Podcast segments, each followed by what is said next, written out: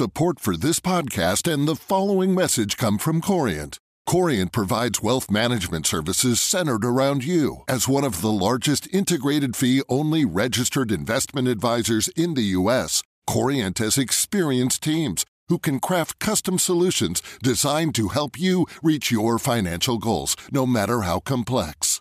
Real wealth requires real solutions. Connect with a wealth advisor today at Corient.com. That's Corient.com.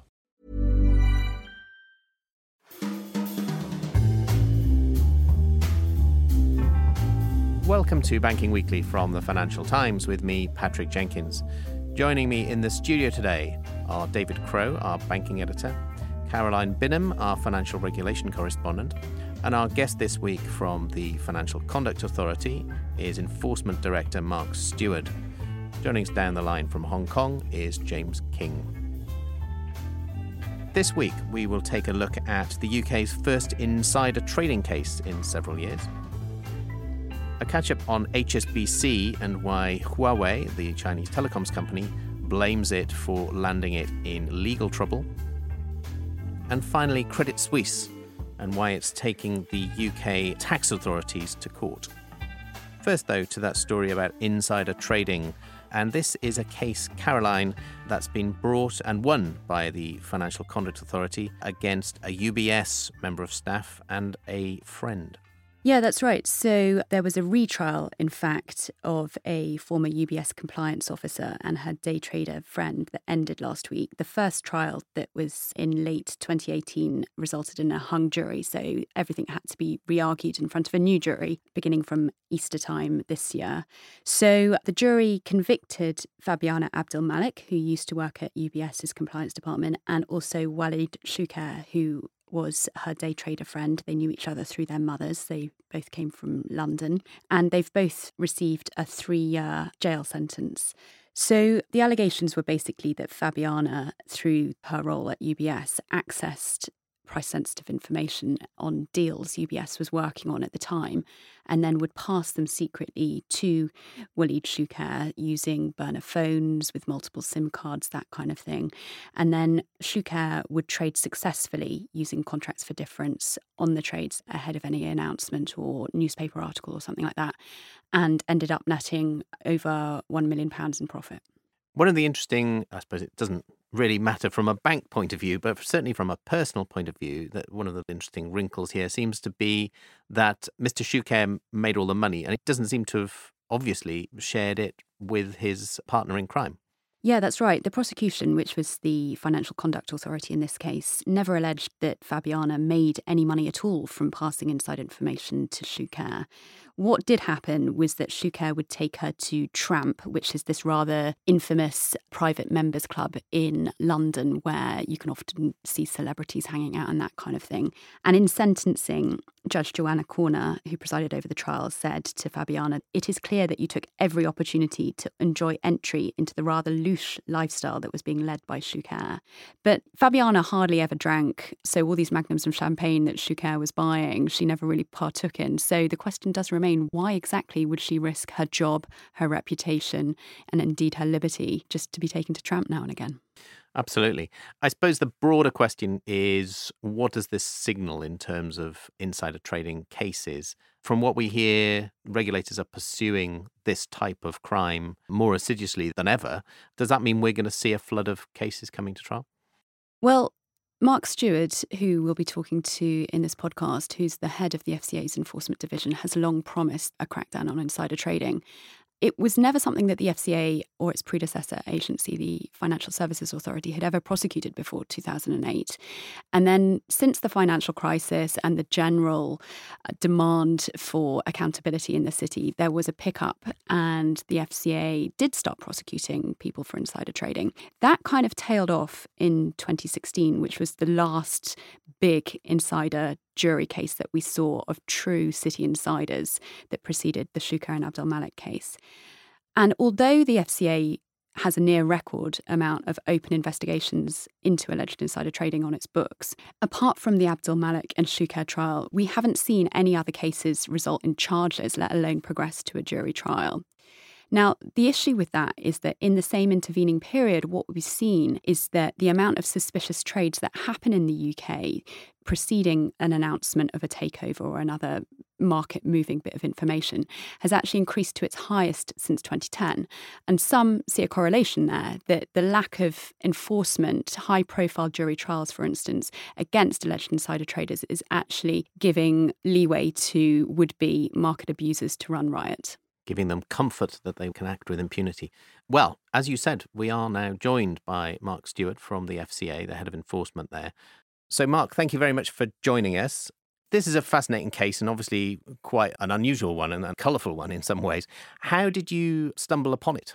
In a sense, it started with Mr. Choucair, who was the friend of Abdel Malik, and he really identified himself in a way because he was such a successful trader in his own right almost too lucky for chance or research to be responsible for the sort of success that he was enjoying. So, you know, we routinely look at the information that we are able to gather from the market, from transaction reports, from the, the order records that we ingest into our system, and we're looking for all sorts of different kinds of outlying pieces of information that might cause us to ask more questions. And someone who is individually enormously successful and earning significant profits from trading that is beyond what we typically see uh, does tend to stand out. And Mr. Choucair did stand out in that respect.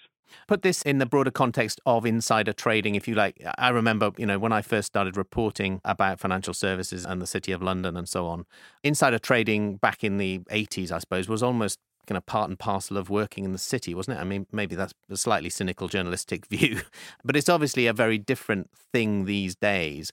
How has the regulatory approach to detecting it changed? Are you better at finding it these days? I think detection is the key for all financial misconduct, including insider dealing. And we've seen a sea change in relation to insider dealing in particular. I think back in the 80s, the notion of insider dealing was dealing by people who were truly inside, corporate insiders, and it was not seen as particularly heinous. Now, I think it's clearly viewed as abusive and fundamentally dishonest and cheating the rest of the market. And that has to be absolutely right. The way in which we detect insider dealing and market abuse more generally, and I can put it in that broader context, has also undergone a huge sea change. So our surveillance systems now are able to ingest vast quantities of data and information from the suspicious transaction reports that the market itself generates and gives to us, all the other transaction data that we collect, as well as now all the order data, and we can now cross reference that across all the different markets that we regulate, and we can run algorithms that enable us to look for particular patterns of conduct or particular types of misconduct that we're very interested in trying to spot. We can look at particular traders, we can look at particular trading by firms, we can aggregate that information, and we can then use that to ask more questions of the market itself, which is a kind of placing the market under a spotlight so that we can see what's actually going on in a way that you couldn't do 20, 30 years ago. So the ability that we now have to not only see what's happening in the market, but diagnose what's happening in the market has developed exponentially over the last few years. What about other strategies? The Serious Fraud Office Director, Lisa Osofsky, has spoken of the need for US style tactics, hasn't she, for wiretaps and plea bargains and so on. Do you agree with her? Um, I think we can be enormously successful in making the most of what we can currently do right now.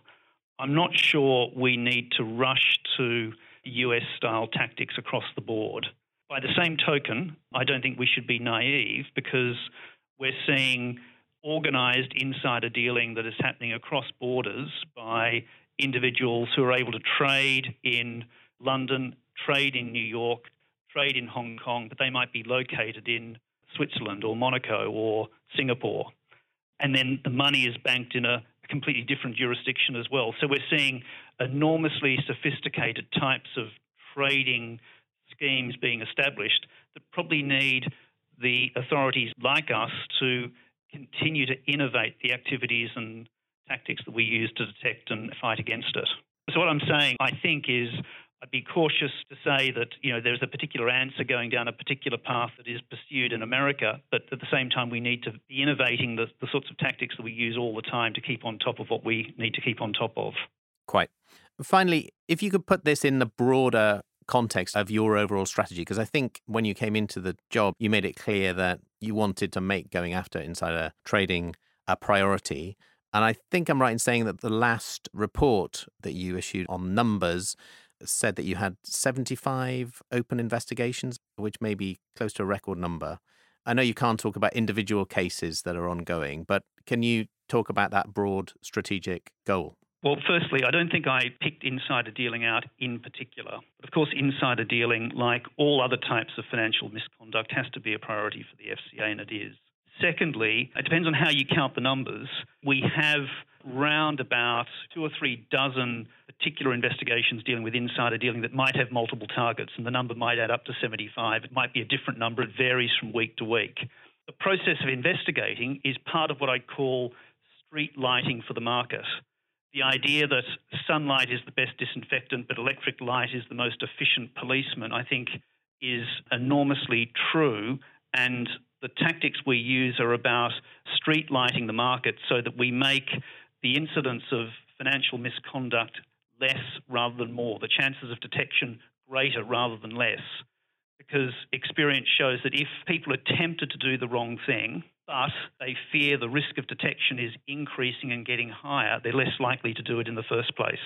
So, having extremely efficient systems that can ingest what's actually happening in the market, having enormously inquisitive ways of interrogating what's going on in the market as well, and that's what our investigations are all about, and then being able to spot the egregious insider dealing like the one in this case and prosecute it really well and get the right outcome overall deters misconduct and makes our markets work well and makes them safe places for people to operate in. And that's the strategy, and that's what we're doing. Let's hope it works. Thank you very much, Mark Steward. Thanks, Patrick. Let's move on to our second story now and a look at HSBC and the issues it's had with Huawei, the Chinese telecoms group. David, you and James Kynge, who we'll speak to in a moment, were reporting recently about HSBC's having been blamed really for the deepening issues around Huawei and its access into global markets, in particular, the arrest of the Chinese telecoms group's chief financial officer several months ago. Why would the bank be blamed for that?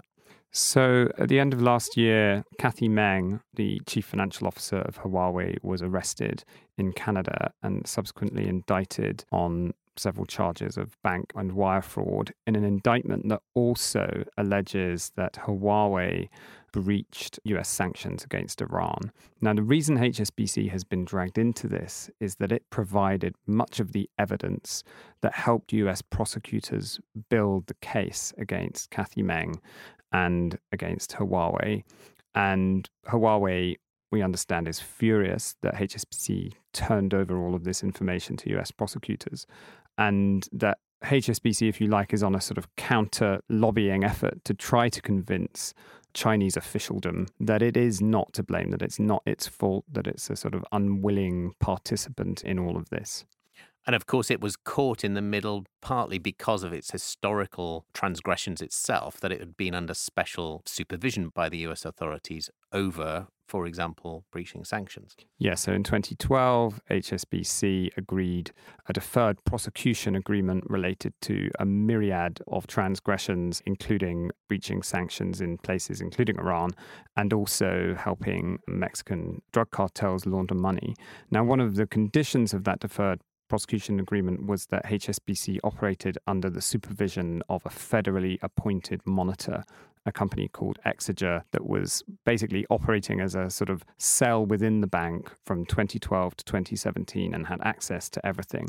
So when the DOJ came knocking and said, Hi, HSBC, we would like to do a piece of work on Huawei and its business dealings in Iran and so on, HSBC had no option but to hand over everything and anything that the DOJ asked for. Let me bring James Kynge in now. James, thanks very much for joining us from Hong Kong. How do you see this? You spoke recently to the chief executive of Huawei. Is David's characterization of how the company feels about HSBC correct? Are they furious about, as a client, having been let down by their bank on this matter? Yes, I mean, it's difficult to gauge the strength of feeling, but certainly they are exercised about this. And Ren Zhengfei the chief executive and founder of Huawei, also challenged the U.S. prosecutor's characterization of HSBC as a victim institution. Mr. Ren told us that HSBC had known from the beginning that a Huawei affiliate called Skycom had business interests in Iran and that the bank understood Skycom's relationship with Huawei. And Mr. Ren went on to say that this can be proven by emails between the bank and Huawei, which have the bank's logo on them. From a legal perspective, he said, HSBC can't claim they were deceived or knew nothing because he said, we have the evidence. So, in response to this, a spokesman for HSBC said that the bank was not a party to this case, so it's not appropriate for them to comment. So, you know, there's a lot of different feelings around this case, but it certainly is the feeling in Huawei that HSBC knew what was happening with regard to Skycom and its business in Iran.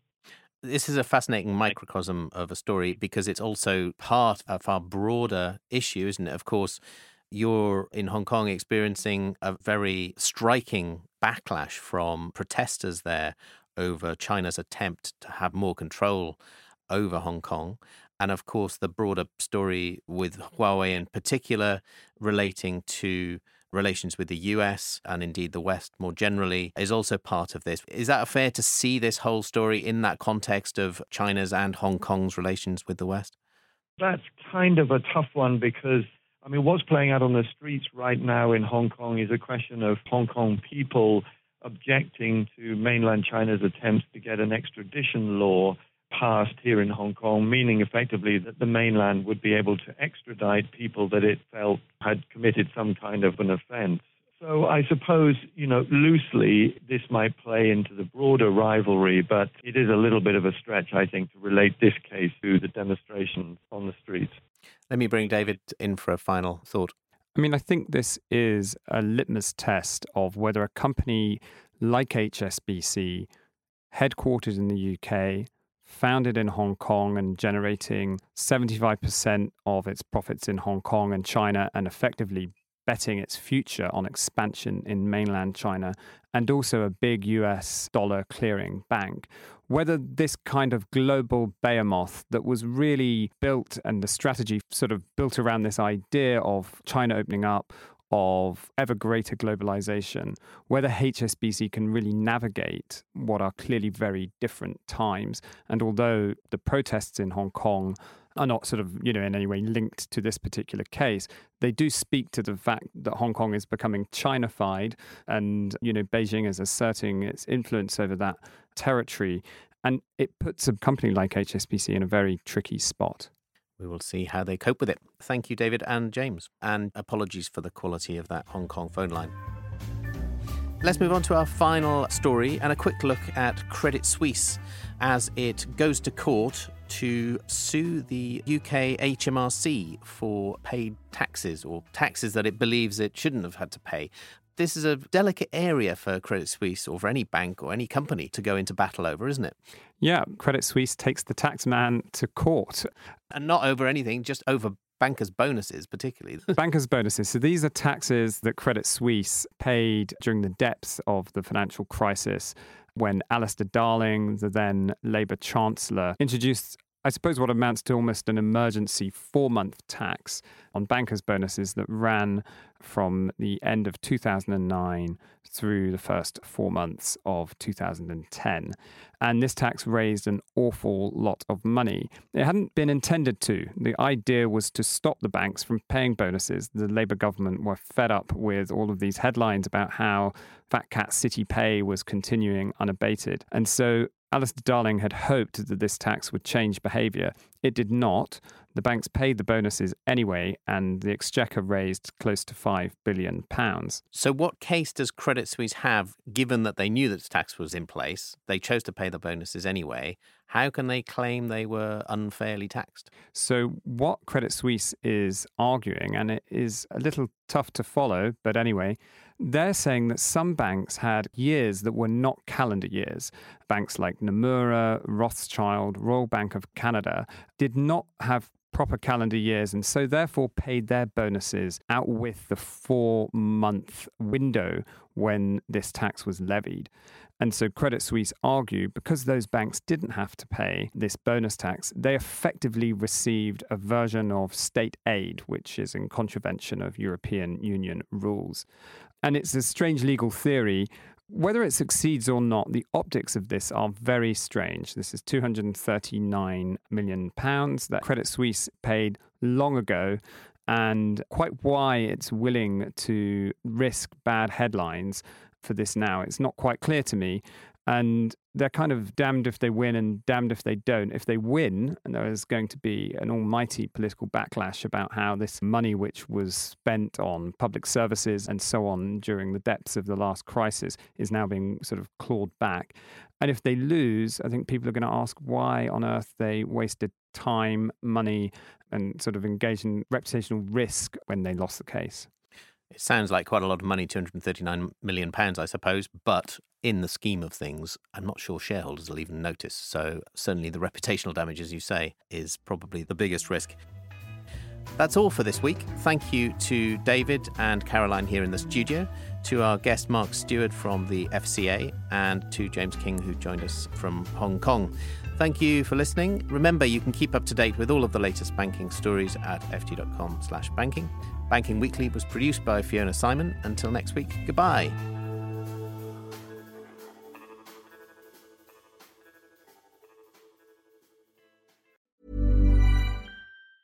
Support for this podcast and the following message come from Corient. Corient provides wealth management services centered around you. As one of the largest integrated fee only registered investment advisors in the U.S., Corient has experienced teams who can craft custom solutions designed to help you reach your financial goals, no matter how complex. Real wealth requires real solutions. Connect with a wealth advisor today at Corient.com. That's Corient.com. Mom deserves the best, and there's no better place to shop for Mother's Day than Whole Foods Market. They're your destination for unbeatable savings, from premium gifts to show-stopping flowers and irresistible desserts. Start by saving 33% with Prime on all body care and candles. Then get a 15-stem bunch of tulips for just $9.99 each with Prime. Round out Mom's menu with festive rosé, irresistible berry chantilly cake, and more special treats. Come celebrate Mother's Day at Whole Foods Market